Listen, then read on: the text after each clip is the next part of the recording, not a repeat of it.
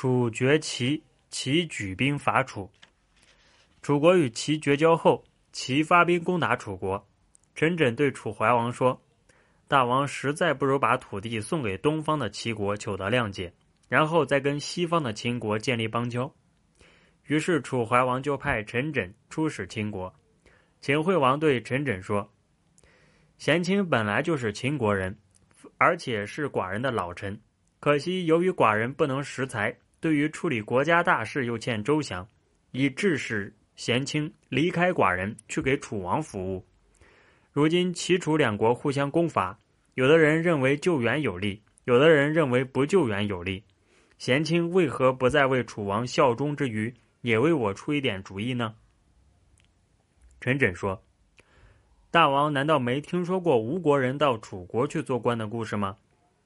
楚王很喜欢这位客卿，可是某次这位客卿生了病，楚王就派人去问候，说是真生病吗？还是思念吴国呢？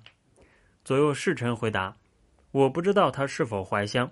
假如真是怀乡病的话，那他就要唱吴歌了。现在我就准备为大王唱吴歌。”不知大王有没有听说管羽的故事？这个故事是说有两只老虎因为争吃人肉而搏斗起来。管庄子准备去刺杀这两只虎，可是管羽赶忙来制止说：“老虎是贪狠的大虫，人肉是它的最香甜可口的食物。现在两只老虎为争吃人肉而打斗，小虎必然因斗败而死，大虎也必然因苦斗而伤。”你就等着去刺杀那只受伤的大虎吧，这是一举而杀两虎的妙计，不用费杀死一只老虎的辛劳，实际上却能兼得刺伤两只老虎的英名。